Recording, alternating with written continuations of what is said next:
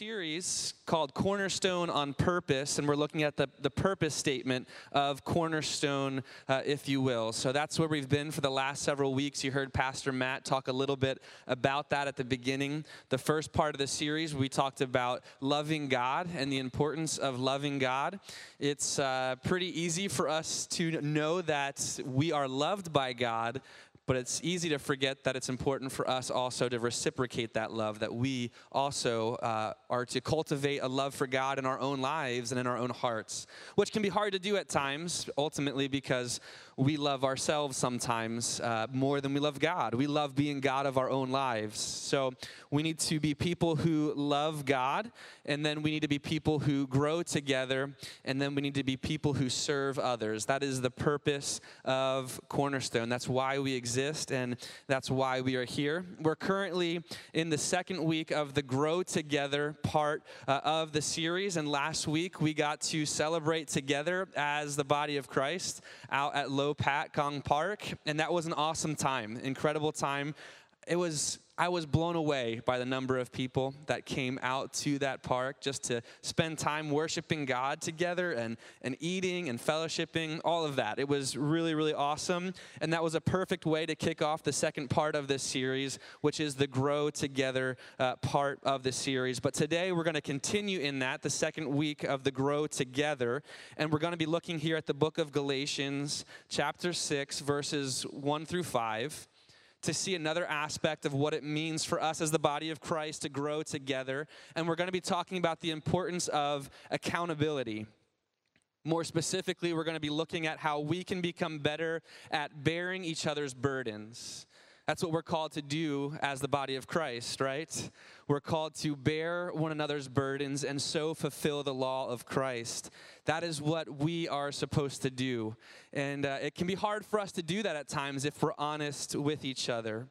So, I grew up actually not too far from here at all. And my dad was a pastor, and he was my hero. Initially, that was what inspired me to want to be a pastor myself. My dad was a pastor, and I wanted to continue in the family trade, if you will. My grandfather was a pastor, my dad was a pastor. I wanted to be a pastor. Later on, I understood the importance of receiving a call for yourself. It's not just something that you continue in, it's not just something that's passed down to you. It's actually something that you need to know that God has called you to do. But I wanted to be a pastor because my dad was uh, a pastor and he was my hero. That being said, my dad wasn't perfect. Not at all. You see, the atmosphere in my home began to change when I turned 12 years old, and suddenly things began to unravel. At a young age, I quickly realized that things were not going to end well. I quickly understood that things were going to fall apart at one point or another, and the weight of the ministry began to take its toll on my dad, and ultimately, the weight of ministry began to take its toll on my family. That's just the reality sometimes. Uh, that ministry can have on the life of a pastor and on the life of his family. So the weight of the ministry began to take its toll on my father and my family, and it took almost 10 years from the time I was 12 that I realized that things weren't going well and things weren't going to end well. It took almost 10 years, a decade, for everything to come to a head. 10 years of constantly living in fear that at some point life as I knew it would come to an end. That's a long time. 10 years of my life of a teenager where I thought, man, at any moment things could come apart. At any moment things could fall apart. But nobody knew that, right? We're a pastor's family. We could never actually show people that that was the reality of what it was like living in our home. And it happened in what seemed like overnight, right? It was a shock to everybody else, everybody else except my family. We'd been waiting for this moment for a long time. My dad left the church, left the ministry, and left my family. It seemed like it just happened overnight. It became such a shock to the church, and it was such a shock to the people who were closest to us, but my family, my mom, we knew this was going to happen at some point. And I remember in the wake of the fallout, all the terrible things that were said about my family, all the terrible things that were said about my family who had spent over 15 years ministering in this church and pouring out our lives for these people.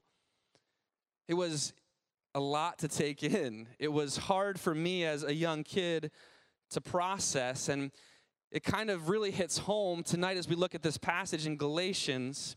And it's a question that I want to ask us as we begin looking at this uh, passage and as we start talking about what it means for us to grow together and how we can live in accountability and how we together as the body of Christ can bear each other's burdens. But the question I want to ask is that why is it that sometimes church doesn't feel like a safe place to get help? Why does it seem like that church should be a place of healing, but sometimes church is where the most harm is done? Why are there so many people sitting in the pews here tonight whose lives are on the edge of falling apart and we don't even know it? Why is that the case? Why are there so many people who are sitting in the seats that you're sitting in right now who are hurting, but nobody knows what's really taking place? And how can we create a church that allows us to grow together through even the most difficult of circumstances? In Paul's letter to the church in Galatia, he gives us some helpful pointers in carrying each other's burdens because we want to be a church that gets better at carrying each other's burdens. Amen? So let's read together in Galatians chapter 6, verses 1 through 5. Brothers, if anyone is caught in any transgression, you who are spiritual should restore him in a spirit of gentleness. Keep watch on yourself, lest you too be tempted. Bear one another's burdens, and so fulfill the law of Christ. For if anyone thinks he is something when he is nothing, he deceives himself. But let each one test his own work, and then his reason to boast will be in himself alone and not in his neighbor. For each will have to bear his own load. So, this is a passage of scripture that many of us may be familiar with. It's the passage of scripture that you and I are going to be looking at tonight so we can get better at this so we can get better at being the body of Christ and actually bearing each other's burdens, coming alongside of each other, and being attentive to the needs of those around us, as opposed to just what's going on in our own lives. So, as we begin, begin considering how to create a church that is a safe place for those who are struggling, I think it's helpful for us to look at what's taking place here in the church of Galatia so that we can avoid some of the pitfalls that they fell into. History kind of has a way of repeating itself, right? And so if we read God's word, the hope is that we can avoid some of those same pitfalls.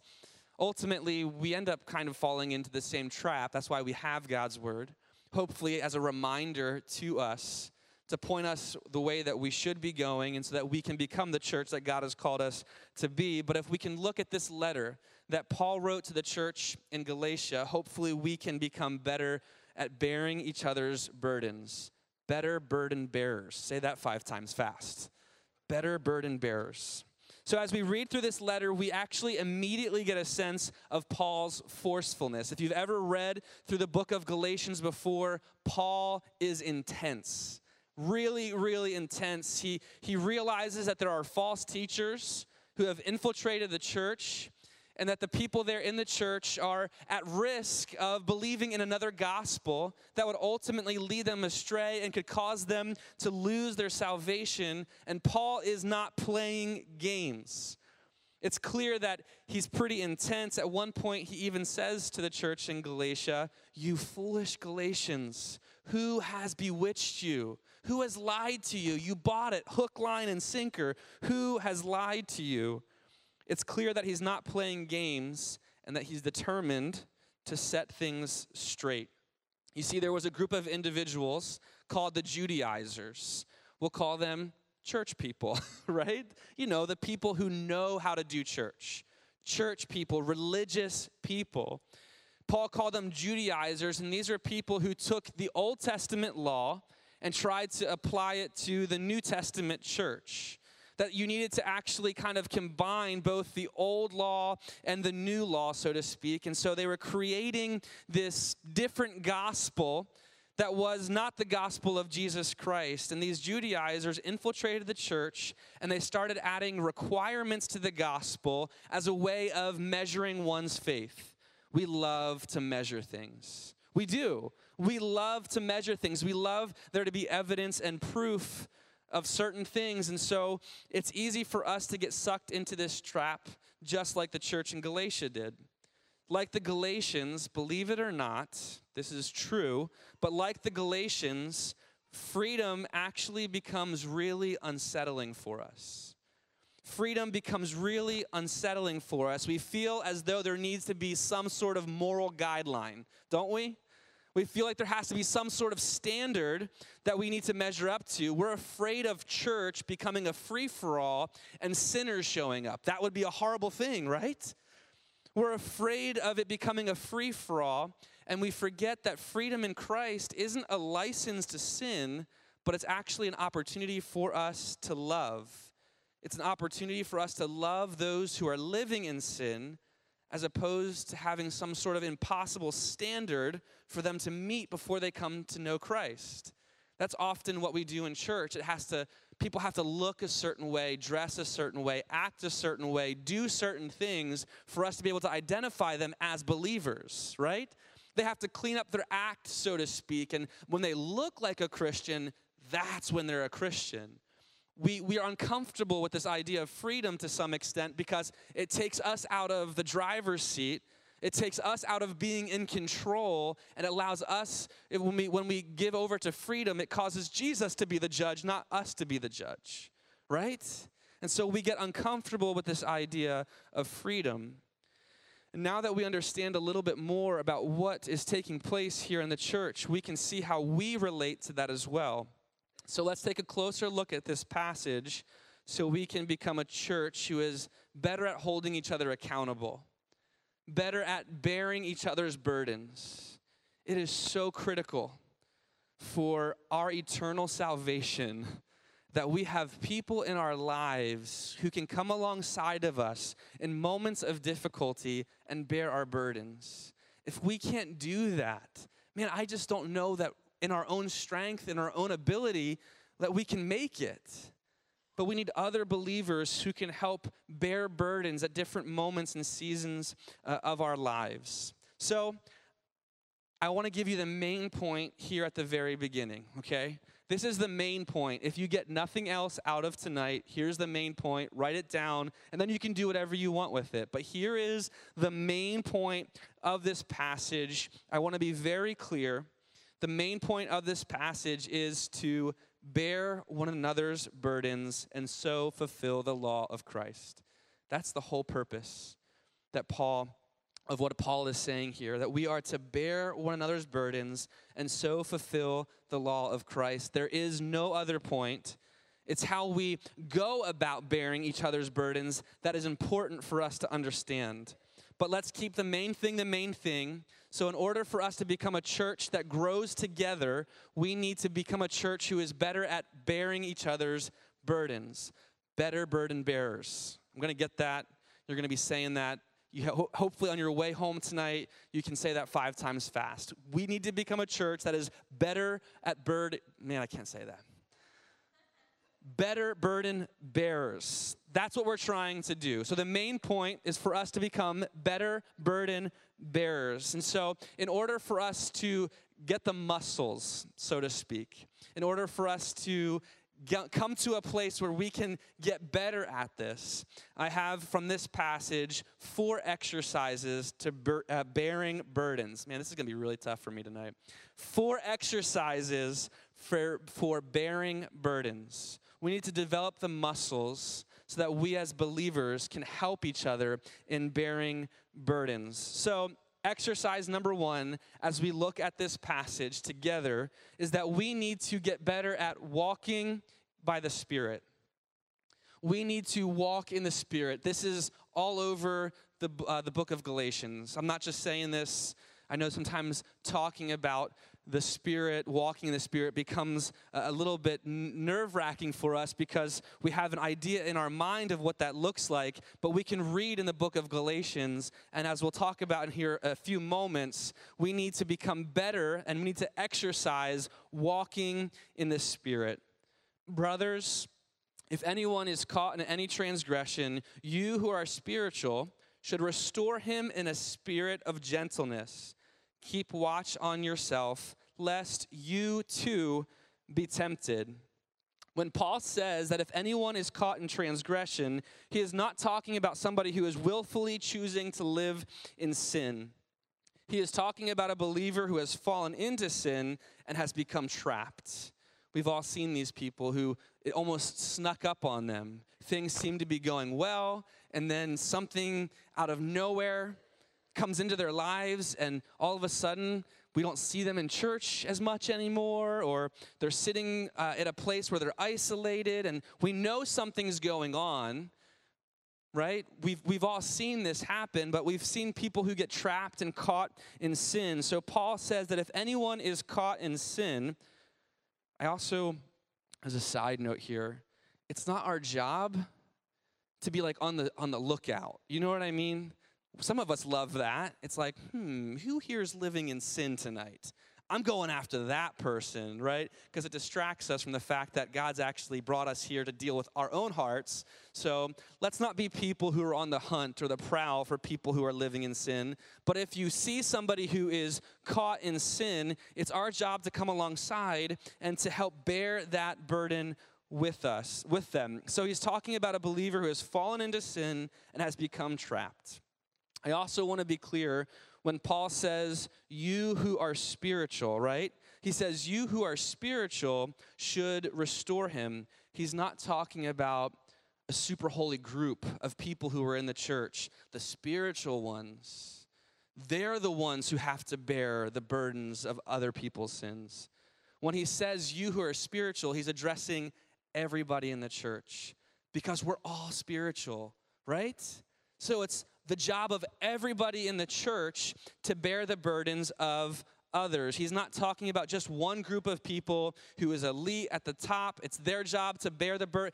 No, it's the body of Christ being the body of Christ at its best. It's it's you as you talk and connect throughout the week as you have opportunities to greet one another and you're aware of something that might be taking place in somebody else's life that maybe somebody else doesn't, right? But you know them, you have a relationship with them. And so it's your job as the spiritual ones to help bear the burdens of others. It's not somebody else's job, it's your job. Paul is talking about all believers because each of us is spiritual. We are instructed then to bear each other's burdens in a spirit of gentleness. This is directly connected to the fruit of the Spirit in Galatians chapter 5, verses 22 through 23. But the fruit of the Spirit is love, joy, peace, forbearance, kindness, goodness, gentle, uh, faithfulness, gentleness, and self control. I would go as far to say that walking by the Spirit is not some mystical out of body experience, right? That's what we think oftentimes when we think of people who are walking by the by the spirit. We think of these like people who kind of just float everywhere, right? They're just like that's the spiritual person. You know what I'm talking about? We, we get this idea that to be spiritual means that you're somehow at a higher uh, level, but that's not what it means to walk by the Spirit. To walk by the Spirit is to have faith in God in such a way that you see the fruit of the Spirit produced in your life at times when you wouldn't typically expect it, when you could respond out of anger, but instead you choose to respond in gentleness, that's the fruit of the Spirit at work in you. When you choose to be patient with somebody instead of passing judgment on them, and in that moment where you want to respond out of your flesh, you sense the Holy Spirit leading you to respond in the fruit of the Spirit. That is what it means to walk by the Spirit. So, if you plan on being a burden bearer, which again you're required to do by Scripture, then you need to be aware that the message of warning here in this passage of Scripture is not directed to the one who has fallen, but to the one who aims to help the one who has fallen. There's a warning that we read in uh, this passage to keep watch on yourself, lest you too be tempted. You see, often the key to successful accountability is not solely dependent upon the person being held accountable, but it depends on the humility of the one who is holding the person accountable. Let me say that again. So often, the key to successful accountability is not solely dependent upon the person being held accountable, but the humility of the one who is holding the person accountable. When Paul warns us to keep a watch on ourselves, lest we too be tempted, he is not talking about sin as though it's contagious, right? Like, oh my goodness, I better not get near that person who's struggling in sin because I might accidentally fall into the same sin. That doesn't make sense, right? It's, it's not that the sin is contagious, it's that we would sometimes rather grieve, or we'd sometimes rather not grieve over another person's sin because we actually get a sense of joy by realizing that we don't struggle with the same sin. Right? How true is that? Instead of grieving over another person's mistakes and faults, it's like, whew, I'm glad I was never an addict. Whew, I couldn't, whew, I'm glad I never got caught in adultery or, right? Oh my goodness, I feel so much better about myself because my sin is so much less in our eyes in comparison to the sin of the person who's caught in sin, right? And so it's so easy for us to become so prideful, and rather than grieve over another sin, we sometimes find joy in realizing that we have a leg up on them because we're just a little bit better than they are. And that's pride, and that's the sin that Paul is warning us against when he tells us to bear somebody else's burdens. That we shouldn't take it like, oh man, we're just giving a handout, right? We're just helping this person come along. They're not, they're not quite where I am yet, but maybe one day if they grow up, they can get to the level that I'm at, so come along. And that we kind of have a leg up on them a little bit. And so we have to be cautious that we don't allow that attitude and that sin to sneak into our way of helping others. This is called pride, and it's often the biggest struggle in the church. And pride will inhibit burden bearing as, as the prideful are most often too conceited to bend over and help carry somebody else's burdens. That is why Paul explains that we need to exercise our ability to walk in the Spirit and produce the fruit of the Spirit, which is gentleness in our lives. The first exercise that we need to get better at is walking in the Spirit, the fruit of the Spirit love, joy, peace, patience, kindness, goodness, gentleness, faithfulness, and self control. We need to get better at walking in the fruit of the Spirit, walking in the Spirit. The, sex, the second exercise, exercise number two, is that we need to work towards fulfilling the law of Christ. Bear one another's burdens and so fulfill the law of Christ. This is for all of my fellow rule followers out there. Where are my rule followers at? Yes, right? Come on. I know you're out there.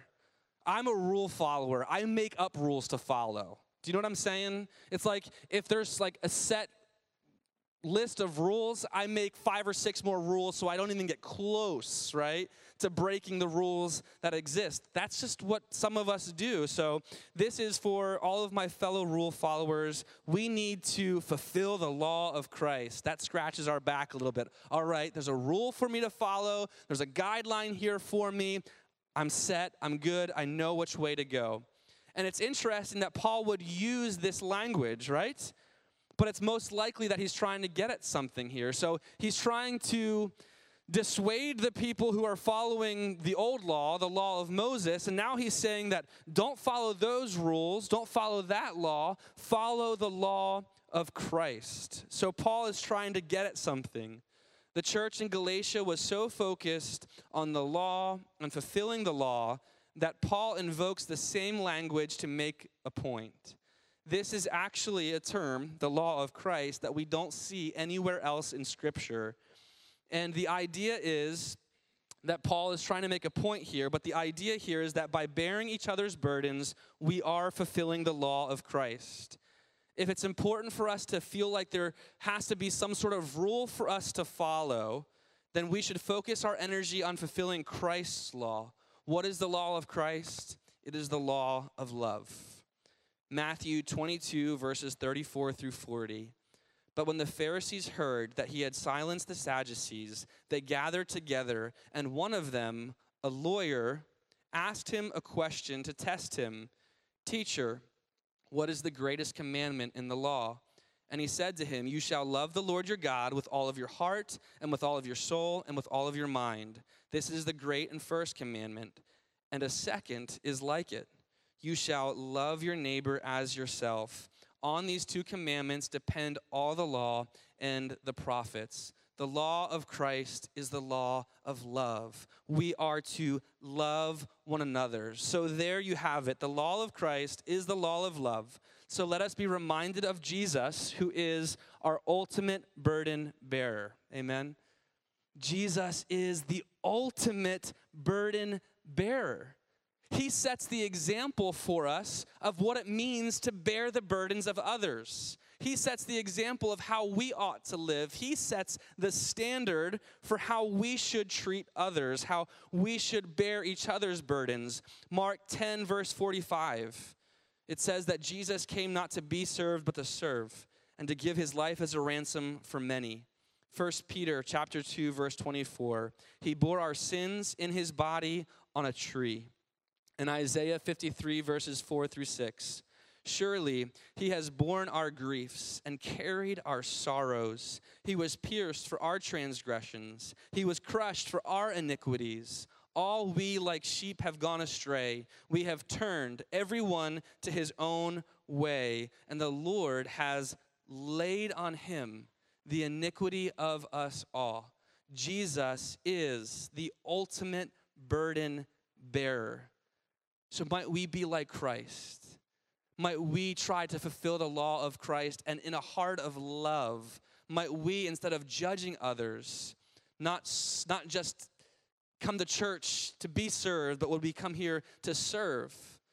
To turn to one another and see how we're doing and see if there's anything that's going on in each other's lives that we could help bear that burden as well. So, by looking to Christ, we are reminded of our own sin and shame that He bore, and we ourselves are encouraged to become burden bearers like Him.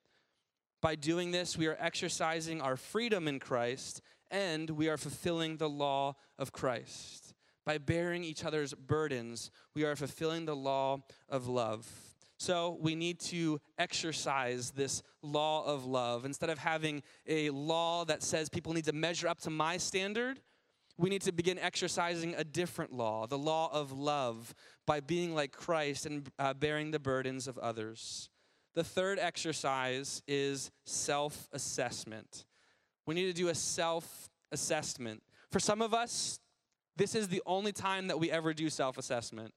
We're busy all week, we've got a lot going on, we come to church, and this is the only time that we actually have the opportunity to see how it is that we're doing spiritually. And I would encourage you that at the end of the services, when there's a moment for us to spend time together in worship, to respond to the Word of God, don't try to get out of here as quickly as you can. But take those few moments at the end and, and really allow the Holy Spirit to do a work on your heart and really allow for some self assessment to take place and to say, Search my heart, O God. So the third exercise is self assessment. For if anyone thinks he is something when he is nothing, he deceives himself. But let each one test his own work, and then his reason to boast will be in himself alone and not in his neighbor. This next exercise is critical for us in order to become better at bearing burdens. We must not be self deceived. We mustn't lie to ourselves. We're so good at that, right? We're so good at lying to ourselves. If we're not careful, the sin of pride can flatter us, man. I'm telling you, it's deadly. Convincing ourselves that we are something that we are not that we are less sinful than we really are, more faithful, and more gracious than we really are. And we must get into the habit of assessing ourselves regularly so as not to lie to ourselves. Kent Hughes says self conceit is fatal for burden bearing because it turns us into judges rather than burden bearers. If we're prideful, we're never going to be able to uh, bear someone else's burdens because we're always going to think that we're better than them. We're going to always judge them. And we're going to always think that, you know, they're the problem. They should be able to figure it out. They got themselves into that mess. They should be able to get themselves out of that mess. But remember, it's Jesus.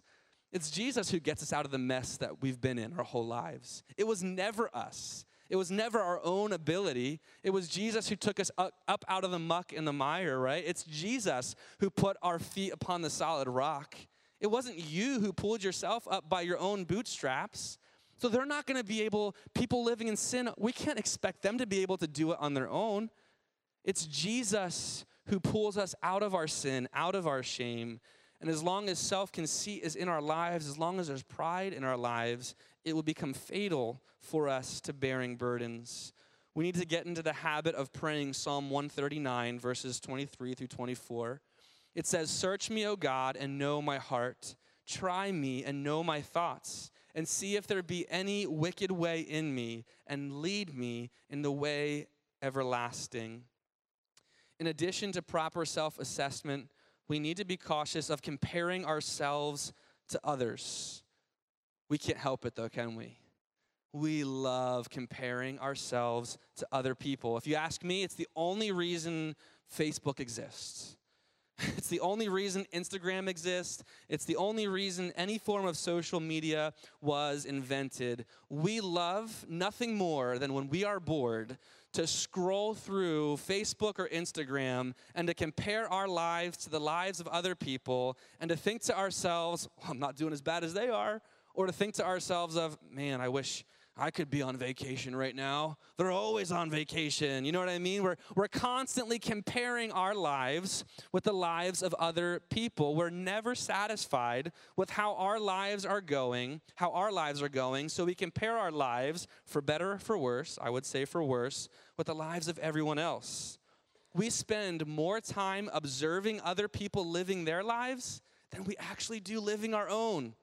That drives me nuts. I'm guilty. I'm guilty of it. But I want to live the life that God gave me to live. I don't want to watch somebody else live their life. I want to live the life that God has called me to live. And I don't want to compare my life constantly to others, never living the life that God has given me. It's our lives that we are ultimately accountable for.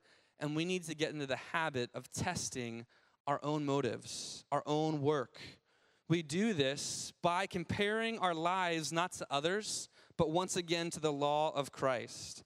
If we're comparing our life to the life of other people, we're shooting too low. We need to compare our lives to Christ. And then we realize, oh, we all got a lot of work to do. We all have a long way to go. I am nowhere near being like Christ. And so we need to get our eyes off of comparing ourselves to others and we need to get our eyes under Christ and say, man, that's where I'm headed. If you want to come along for the journey, let's go. We're all going to pursue living like Christ. Our ability to love others and help carry burdens is dependent upon us not comparing our lives to others.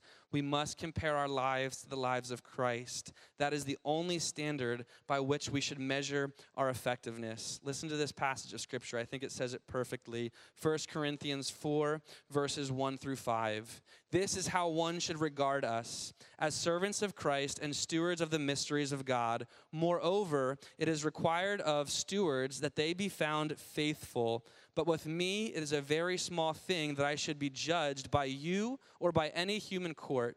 In fact, I do not even judge myself, for I am not aware of anything against myself, but I am not thereby acquitted. It is the Lord who judges me. Therefore, do not pronounce judgment before the time, before the Lord comes, who will bring to light the things now hidden in darkness and will disclose the purposes of the heart then each one will receive his uh, commendation from God. When we stop comparing our lives to the lives of others, it allows us to move beyond ourselves and it frees us to bear the burdens of other people. Lastly, exercise number four keep the end in mind. This is the last point, and then I'll close. For each will have to bear his own load. This is a critical step for us in bearing burdens. At first, it might sound contradictory. Paul says that we need to bear each other's burdens, and then here at the end, he says that we all have to carry our own load. But the reality is is that we all have our own stuff to deal with, am I right? And sometimes in life, we've got more than we can deal with. And that's when someone comes alongside of us and they help us get to where we need to be. But at the end of the day, only you will stand before God and give an account for your life. At the end of the day, you will stand before an all holy God. And while you might not have to fear eternal separation from God, otherwise known as hell, although you might not have to fear that, you will have to give an account for everything you did in this life. And there will be nobody else standing by your side. Your entire life's work will pass through the fire, scripture says. And some things will be burned up as wood, hay, and stubble, and yet other things will come out as precious jewels and as precious stones. We're going to have to stand before an all holy God, and only we are going to have to give an account for our lives nobody else. So it's important for us to keep the end in mind, to keep our eyes on Christ, and to realize that one day we will have to face a form of judgment. It's not hard to think highly of ourselves, or it's hard for us to think highly of ourselves when we compare ourselves to Christ. But when we stand before an all holy God, man, it's a different story, right? We might compare ourselves to others and think, I'm doing pretty good. But when I stand before God and have to give an account, I got a little bit of work to do. I have to become a better burden bearer. So we ought to get into the habit of thinking about the day that we will stand before God. Believe it or not, this is an incredible help for us while we bear the burdens of others. It's our job as believers to serve each other now in love because that is the measure by which we will be judged when we stand before God. So, again, I ask just at the closing here when did the church become an unsafe place for us to bear each other's burdens? As we go through this series, we want to become a church that it's all right not to be all right. We want to be a church where it's safe for people to be vulnerable and it's safe for people to say that they're struggling a place where we bear each other's burdens because we know that each of us will one day stand before God. So let's exercise our ability to bear others' burdens by walking in the Spirit, fulfilling the law of Christ, testing ourselves, and keeping the end in mind. Let's pray.